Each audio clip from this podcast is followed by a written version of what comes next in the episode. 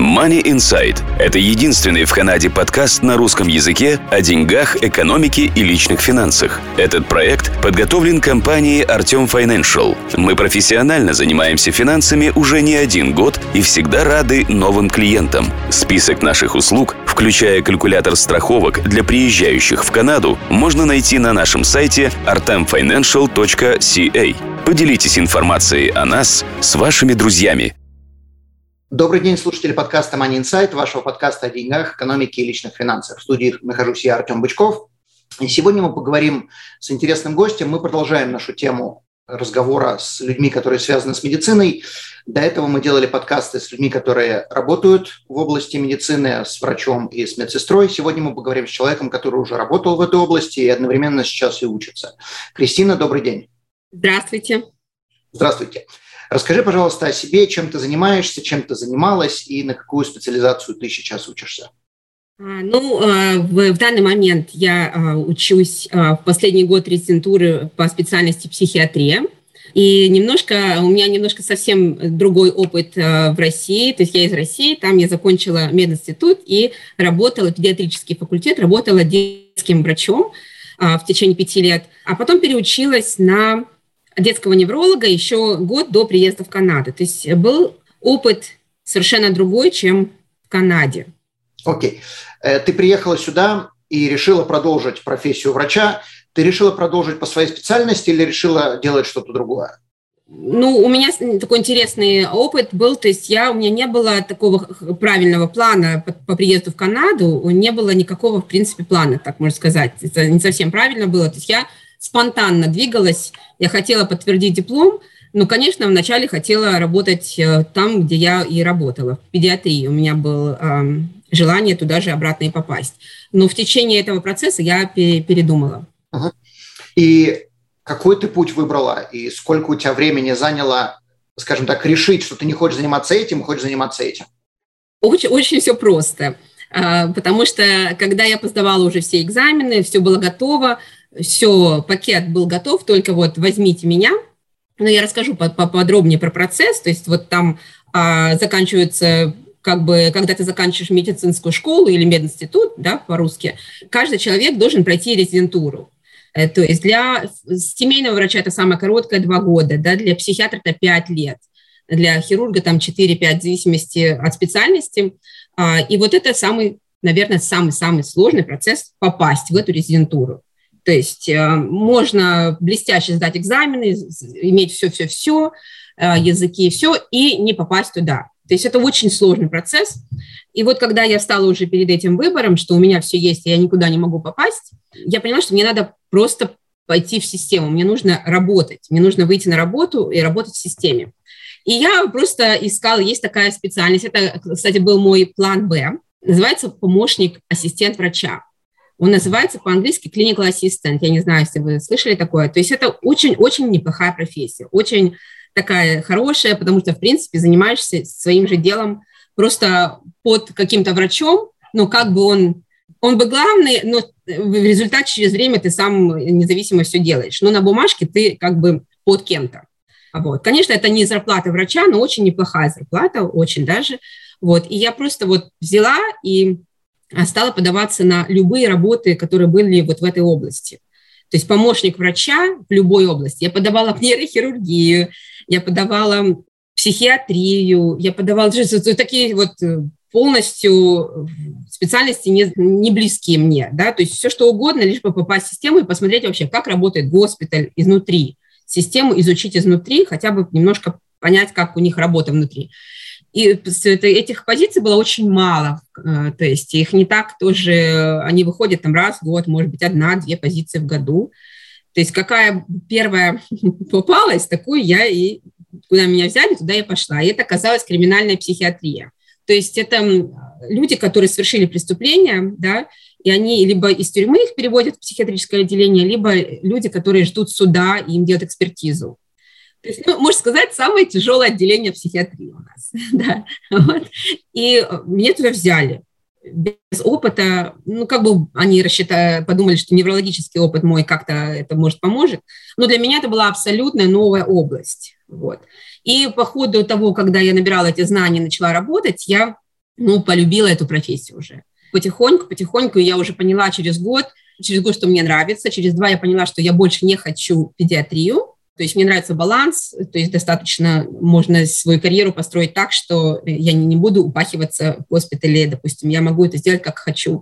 То есть достаточно сбалансированный врач, но все-таки э, сбалансированный. Мне просто понравилась эта профессия. Да, я открыла себя там. Два вопроса. Первый вопрос довольно-таки простой по поводу языка. И второй вопрос, сейчас я задам первый. Э, и второй вопрос по поводу, можно ли вот в Clinical Assistant попасть без Давай скажем так, как ты попала в Clinical Assistant, какие экзамены надо было сдать. Но прежде чем я задам вот этот более сложный вопрос, я задам простой, насколько нужно хорошо знать английский, чтобы делать то, что делала ты, когда туда попала? Очень хорошо, знать английский. То есть просто так, там, не знаю, прочитав какую-то книжку на английском языке, туда не возьмут? Нет, к сожалению, нет. И э, на момент, когда я еще поступала, еще не требовали вот фактического английского языка, ну, как бы вот предоставьте нам IELTS или TOEFL, да, допустим, не требовали, сейчас уже требуют. Но, в принципе, экзамены, вот Clinical Assistant, они были врачебные экзамены. То есть, эм, хотя есть экзамен, который ты можешь сдать, вот, ну, то есть, как бы, если ты, у тебя есть врачебный экзамен, они это засчитывали, да, но был и отдельный экзамен для Clinical Assistant, но он, в принципе, почти такой же, немножко легче, а, но там экзамен какой? Не теоретический, экзамен с пациентом, то есть это разговор с пациентом, экзаменатор. Пациент – это актер, который играет, да, и он, то есть ты, ты должен полноценно разговаривать. Ну, понятно, не мычать, понятно. Сейчас уже, вот сейчас уже требуется везде английский. То есть раньше нет, ну, вот в Альберте точно. Именно сда, сданный экзамен с вот этими баллами, да. Но на самом деле здесь важно еще понимать, что одно дело, когда там человек идет э, айтишником, предположим, работать, и ему надо этот экзамен сдать просто потому, что вот кто-то требует. А другое дело, когда ты идешь работать с людьми, э, ну, экзамен ты сдашь, но если ты английский не знаешь, если ты просто сдал экзамен, там тебе повезло, предположим, по какой-то причине, но все равно с людьми надо работать, и с ними надо разговаривать на английском. То есть этот экзамен, он э, ничего не значит сам по себе. Ну, кстати, я скажу обратное, да, я скажу обратное, что как раз-таки у меня был уже достаточно долгий опыт в психиатрии, а психиатрия – это в основном разговор, да, то есть это вообще, в принципе, разговор постоянно, то есть хороший должен быть язык. Я уже пять лет проработала как а, clinical assistant, как помощник врача, ну, не пять лет, тогда меньше, да, но в плане того, что у меня не было проблем с общением, но мне очень было тяжело добрать эти баллы в английском.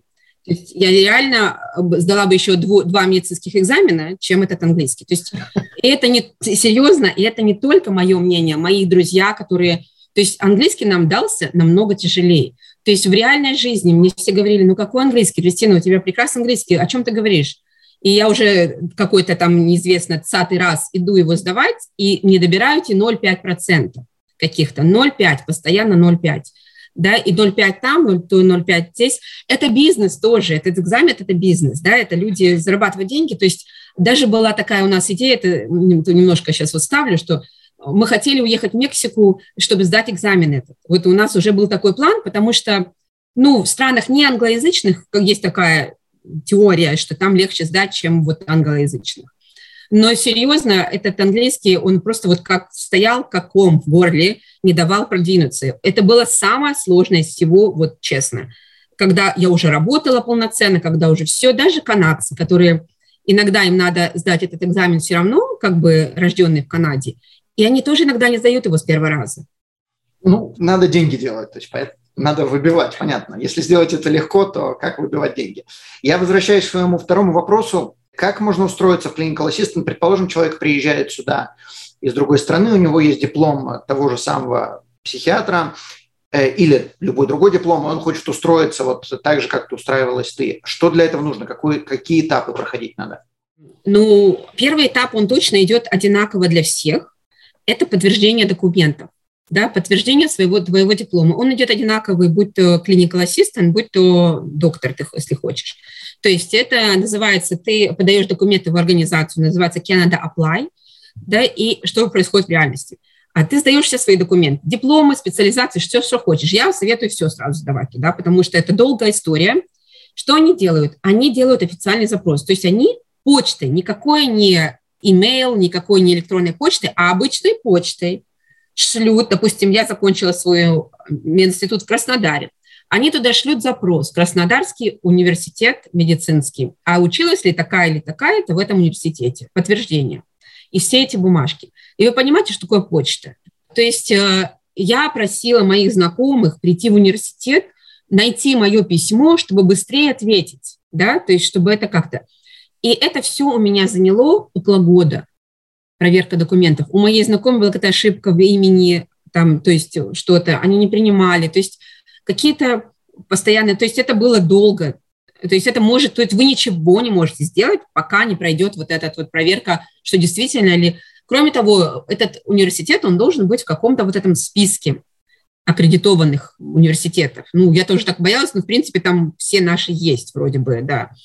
Но вот в данный момент, вот при данной ситуации сейчас, я не знаю, потому что вот я даже отправила письмо почты, оно мне вернулось. Ну, здесь проблема э, с Россией, это понятно, что с Россией сейчас никто не хочет работать, с Украиной, э, может быть, такого универа сейчас э, просто или нету, или он закрыт. И его просто, может, и физически нет. Совсем непонятно, что с этим а, а им не важно, да, у них вот есть такой вот, вот мы так делаем, вот они, вот мы только так, исключений нет. То есть на это можно застрять даже вот, ну хорошо, это первый этап, да, то есть я сейчас не отхожу, подтвердили документы, допустим, все хорошо, мы приняли ваш диплом, действительно вы учились. Следующий этап, если просто clinical assistant, то можно сдать только один экзамен, clinical assistant. То есть... Эм, Сразу после того, как подтвердили все дипломы? Да, это так у нас в Манитобе. Я не знаю точно, как в Альберте. У нас здесь в Манитобе не требует теоретического экзамена, только один клинический clinical assistant экзамен, который а, вот с пациентом. То есть вот там 10 комнат ты заходишь, и там можно с экзаменатором. Ну, то есть достаточно сложный экзамен для тех, кто учился в России или в Украине, потому что у нас не было таких экзаменов. Это новый, новый, новый. А экзамен. это clinical assistant, это будет на любую, то есть э, что ты потом захочешь работать психиатром, что ты потом захочешь работать кем, не знаю, кем угодно. Это один и тот же экзамен? А, вот сейчас тебе скажу. Это, это, это первая часть. То есть очень общий экзамен, вот буквально проверить, э, что вы адекватный, ну, немножко понимаете в медицине. Да, после года работы clinical assistant – а второй экзамен уже делает сам ваша программа, где вы работаете. То есть у меня был чисто психиатрический экзамен. Он был достаточно несложный, а, его они сами придумали по ходу. То есть, ну, если, в принципе, ты нравишься людям, с кем ты работаешь, то все нормально будет. Но ты вот сказала, после того, как отработала год, но после первого экзамена ведь надо попасть на работу. И сколько у тебя времени есть после первого экзамена найти эту работу? А, времени, в принципе, нет ограничения. Конечно, нет ограничения. То есть э, там нет такого, что экзамен как-то выходит из... из он, он всегда будет действовать для специальной, для clinical assistant. Нет каких-то временных рамок, сроков, да. Но, конечно, кто захочет брать э, человека, который давным-давно не работает? Ну, понятно. За пять лет мы там все забыли, и пять лет человек должен был что-то другое делать. Он должен, его должны как-то взять, какая-то на него этот экзамен валидный для всех провинций или для каждой провинции надо свое отдельное делать? Мне кажется, что у каждой свое.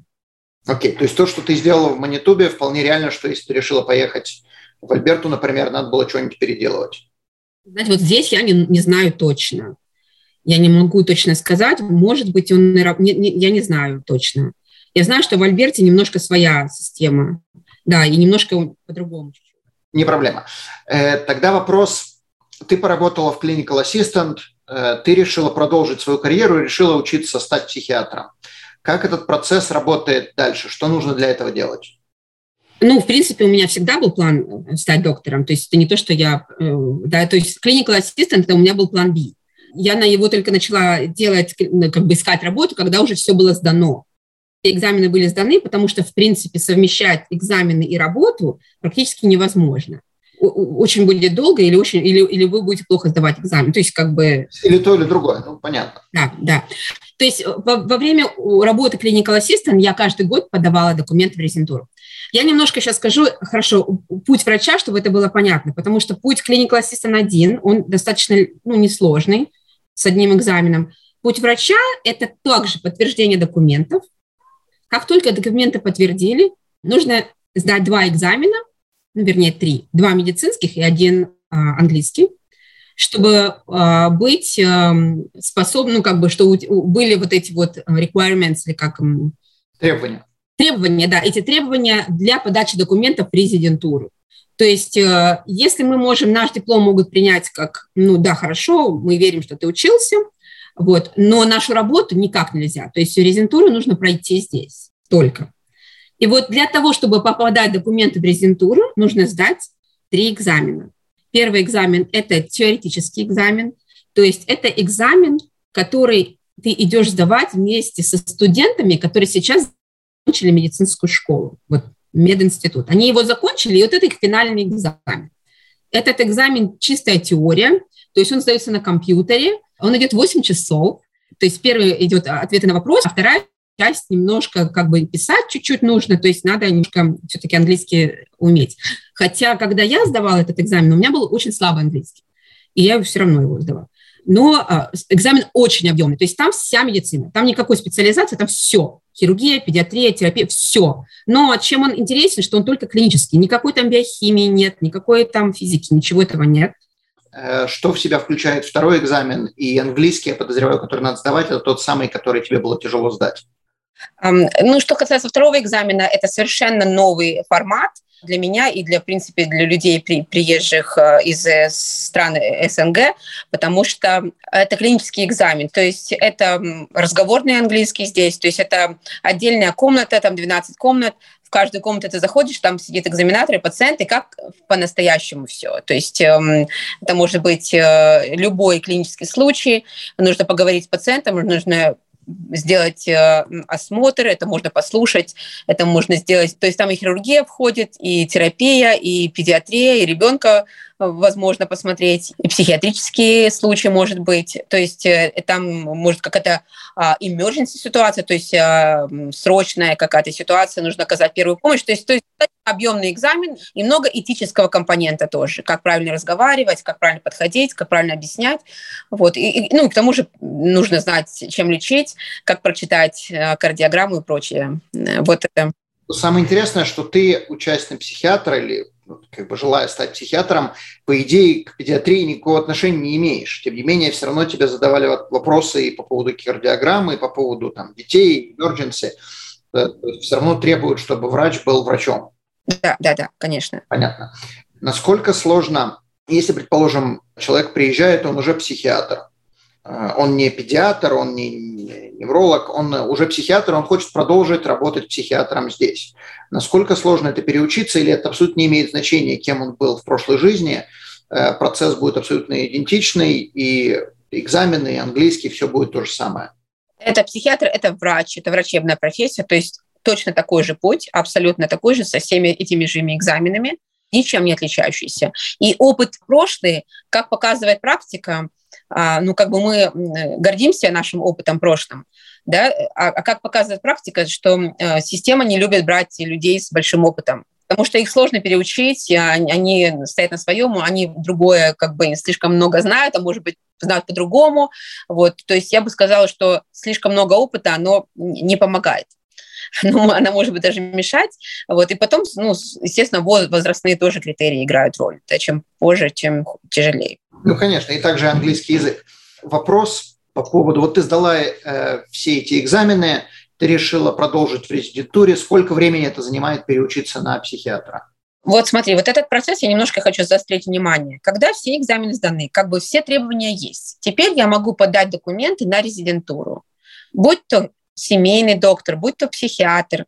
Это общая такая организация, называется CARMS, куда подается во все резидентуры в одно и то же время в году. В одно и то же время по всей Канаде происходит подача документов. То есть, ну, нормальные люди, которые хотят попасть, они подают во все провинции, куда угодно, во все. Я так делала. Вот, то есть они лишь бы взяли. И вот этот вот процесс подачи документов и получения интервью, прохождения или не прохождения, вот, а вот он здесь очень безнадежный. Я буду прямо очень, да, он совершенно безнадежный. То есть, э, например, я вам скажу, когда я уже попала в психиатрию, и у меня была первая встреча, э, да, и нам сказали, поднимите руки, кто здесь настоящий иммигрант, кто попал в специальность. То есть специальность – это все, кроме семейной медицины.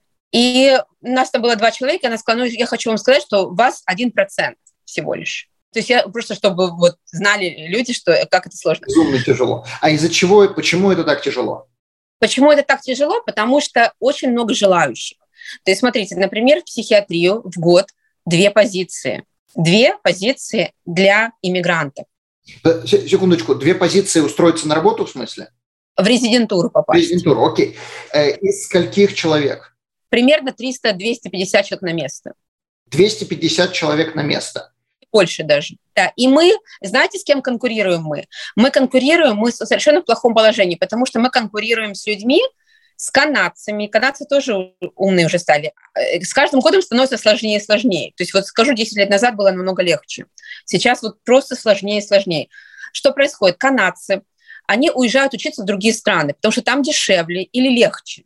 Заканчивают мединститут там и приезжают сюда, они считаются как бы тоже, ну, не мигранты, но они, они делят с нами вот эти две позиции. Я делю с канадцами. То ну, есть... Ну, потому что они учились в другом месте. То есть э, они не с иммигрантами вы делите, а с теми, кто учились вне Канады. Но место это тоже, они не, не могут идти на канадские места. Допустим, в психиатрии 12 мест в году. 10 для канадцев и 2 места для вот таких, как я. И для тех канадцев, которые закончили медицинский институт в другой стране. И вот представьте, сижу я и канадец, который родился здесь, который свободный английский, который прекрасно понимает культуру и все, ну, кого они выберут? То есть огроменная конкуренция, огроменная конкуренция. Вот. У меня были шикарные э, характеристики, я уже столько работала в психиатрии, и все равно это было очень тяжело. Понятно. То есть, э, то, что, как говорится, раскатывать губу рано еще, ясно. То, что вы сюда приехали, вы там были с 20-летним опытом, э, как ты сказала, может быть, это будет хуже, чем люди, которого нет опыта. И также, если вы иммигрант, соответственно, скорее всего, вы на свободном английском говорить не будете. Понятно. Хорошо. Э, какие твои советы? То есть человек хочет идти учиться э, в резидентуру. Есть какие-то специализации, куда легче попасть или легче что-то делать? Я бы сразу сказала, что готовиться нужно все узнать до приезда в Канаду. До приезда. Если возможно, этот экзамен первый теоретический, а, кстати, он сейчас разрешен где-то в 80 странах, можно его сдать, проверить документы можно, будучи вне Канады еще, до иммиграции, проверить документы, дать первый экзамен можно тоже до приезда в Канаду. Потому что у людей складывается такое мнение, что они приедут, и они быстро начнут сдавать экзамены. Да? Ну, а, а, адаптационный период никто ничего не менял, ну, как бы говорят, ну, мне не надо, но а он существует.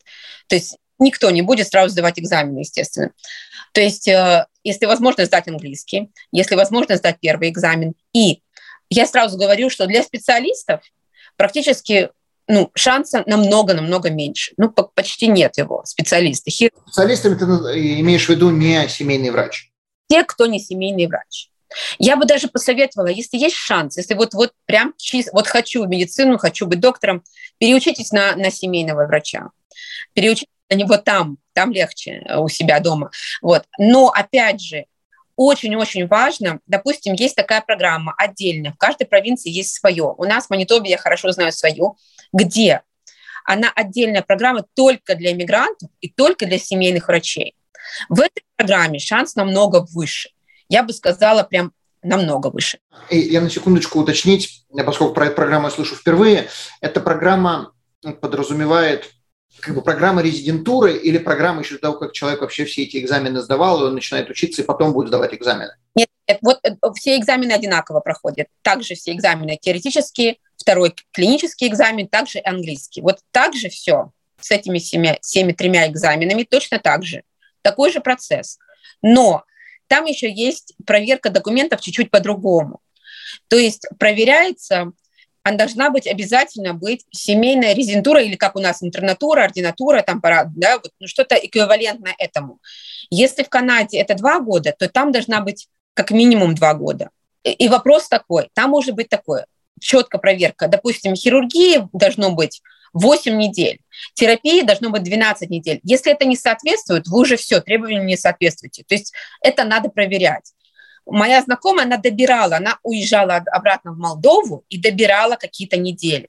Потом еще один момент. Кроме того, э, это что касается документов, да, э, то есть, э, потому что программа особая, она всего лишь один год, она очень быстрая. Подожди секундочку, программа, она до сдачи экзаменов? После. Я бы сказала, ну хорошо, будем говорить, что это резидентура один год. Туда легко попасть, в эту программу? намного легче, чем то, что я рассказала, общую систему сейчас. Угу. Окей. То есть человек сдает экзамены, попадает в эту программу, отучается год, и после этого он может работать э, семейным врачом. Он работает немножко под, эм, под супервижен, чуть-чуть он работает, пока не сдаст экзамен, но он уже получает прекрасные деньги такие же. Все это как бы не проблема. Экзамен финальный после, это, после этой программы имеется в виду. Да, но там еще такое но. После этой программы у тебя должен быть return of service. Что такое return of service? Это куда тебе скажут поехать, туда ты поедешь работать. Понятно, то есть хоть на Северный полюс. И часто бывает куда-то. Может быть, допустим, у нас недалеко от города, может, но это нельзя контролировать, куда тебя отправить. Но это очень быстро, это достаточно лучше, чем все остальное. Но еще один момент, который важно знать. Когда человек сдает все эти экзамены, пока он их закончил сдавать, обычно он уже не работал 5 лет. Да? То есть в этой программе нужно делать все очень быстро. То есть человек не может быть работ... не работать больше, чем два года. То есть если у него истекло это время, вот в практике, да, не больше, чем два года, то он уже не попадает. То есть нужно смотреть требования. В Альберте есть тоже такая программа. Она своя, другая. Там свои нюансы. То есть э, человек, когда он если он на что-то нацелен, он должен четко изучить требования программы в каждой провинции своей. Если человек отучился по этой программе э, год или сколько там программа длится, после этого его посылают там, к черту на куличике отработать, э, он отработал там, скажем, год еще. После этого человек может работать где угодно по всей Канаде, он становится полноценным семейным врачом. Он полноценный врач, если он хочет работать в другой провинции по Канаде, он должен связаться с Министерством здравоохранения, как колледж у нас здесь называется, той провинции, и спросить, какие у них. Потому что я знаю, что, например, BC, Бритиш Колумбия, да, если переезжаешь с Манитоба туда, то там нужно сдавать опять английский что глупо. Глупо. И еще есть такой момент. Можно еще сделать так. Если ты не хочешь 4 года эти отрабатывать, ты можешь заплатить деньгами. 4 года отрабатывать, э, о каких 4 годах мы сейчас говорим? Вот return of service. Вот, вот это 4 года, окей. 4 года куда-то на север или куда-то ну, в rural, да, и эти 4 года можно отработать, а можно частично выплатить, но это очень большая сумма. Ой, мама мия. То есть, понятно, взятку кому-то другими словами дать. Ясно. Хорошо.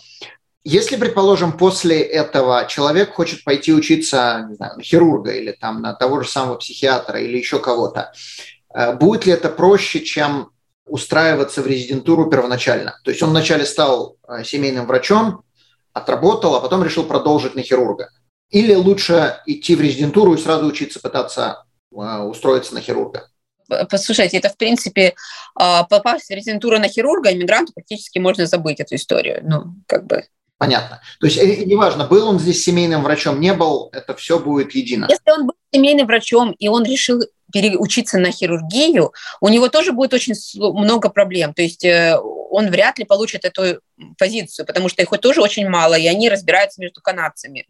То есть сама по себе профессия работы э, семейным врачом в Канаде э, по большому счету ничего не значит. Она не дает каких-то особых привилегий, если человек решил потом дальше продолжить э, по другой специальности. Это как-то практически не выглядит. Я не думаю, что потому что это неплохая работа, неплохая профессия. Зачем опять идти учиться, когда ты уже хорошо устроен? Э, вопрос был больше, наверное, есть ли какие-то способы облегчить себе задачу попасть в ту же самую хирургию? Думаю, это, это не, не хороший путь, не, не, ничего не, не дающий путь. Есть люди, обычно переучатся в другую сторону. И специалистов в, в семейного обычно обратная история. Окей. Okay. Какие сегодня ты бы советы дала тем, кто собирается э, приезжать сюда? Ну, то есть ты уже много рассказала, что желательно сдавать эти экзамены до приезда. Понятно, что у многих э, тех, кто будут ехать из Украины это просто нереально, им надо куда-то приехать, они приедут и вот встретиться с этими задачами. Какие бы советы ты дала и что ты знаешь сегодня, что бы ты делала по-другому? И также вопрос, насколько дорого, если ты знаешь, вся эта учеба людям, у которых нет пиар-статуса?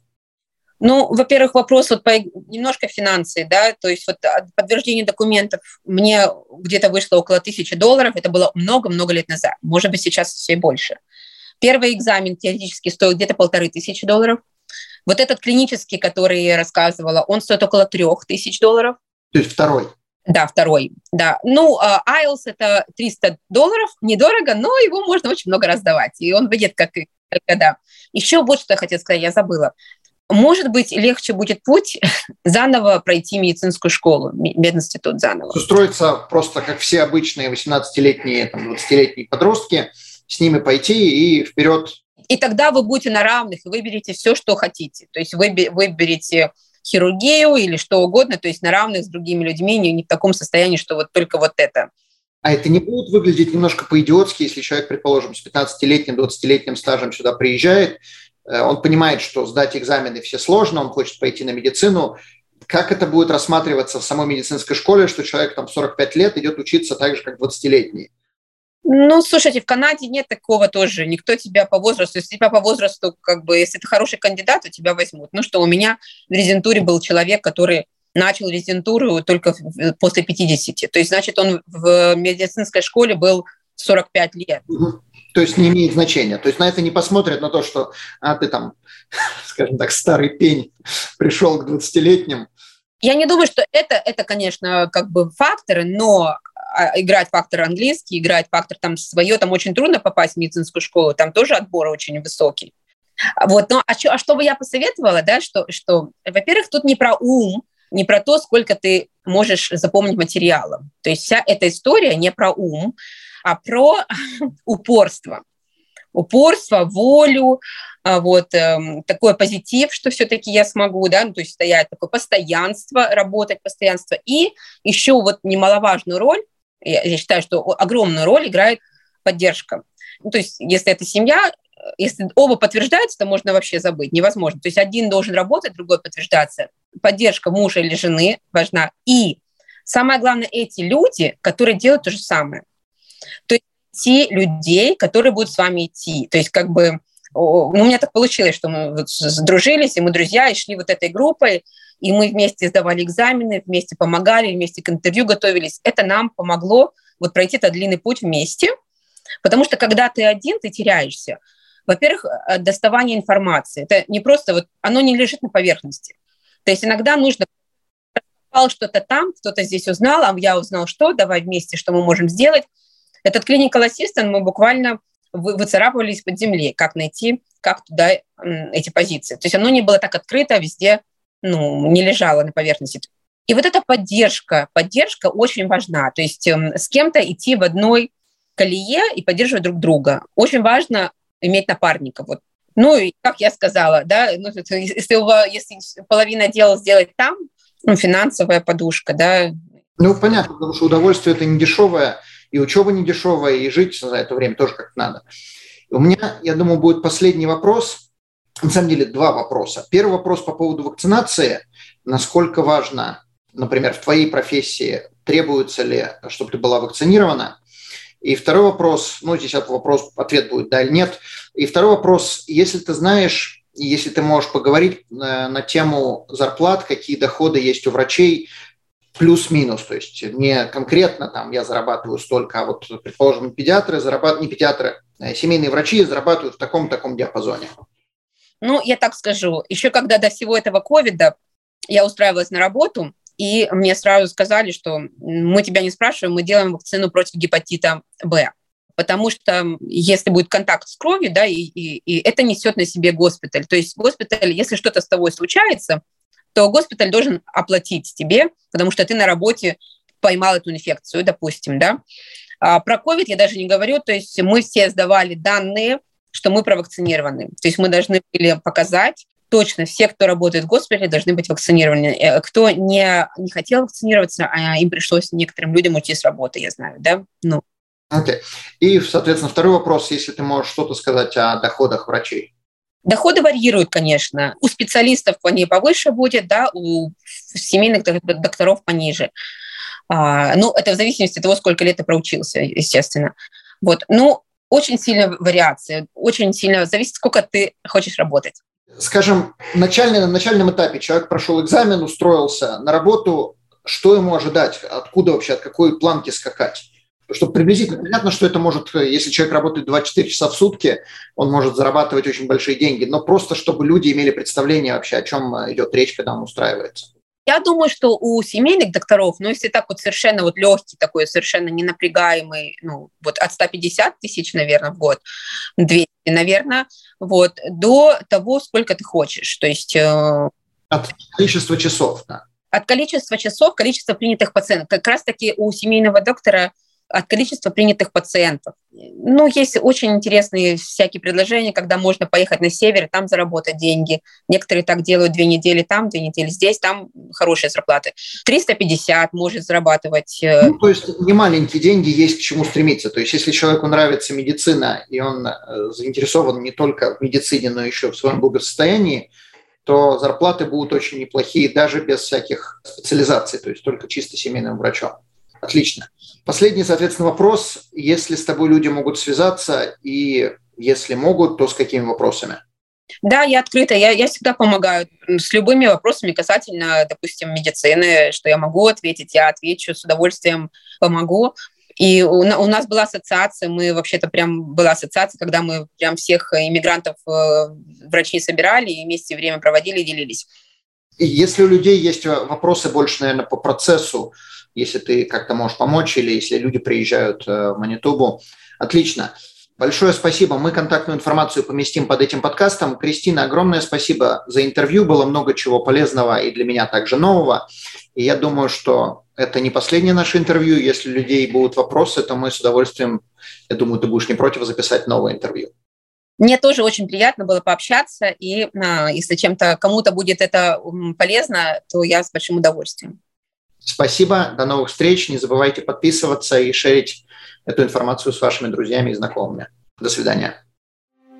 Данный подкаст сделан лишь для вашей информации. Компании, инвестиции, страховые продукты и другие материалы, упомянутые в подкасте, упомянуты лишь для ознакомления и не являются рекомендацией к действию. Так как мы не знаем вашей конкретной ситуации, то мы не можем нести ответственность за ваши действия после прослушивания подкаста. Пожалуйста, обращайтесь к специалистам, если вы не уверены, как поступить. Спасибо, что слушаете нас и не забывайте задавать вопросы.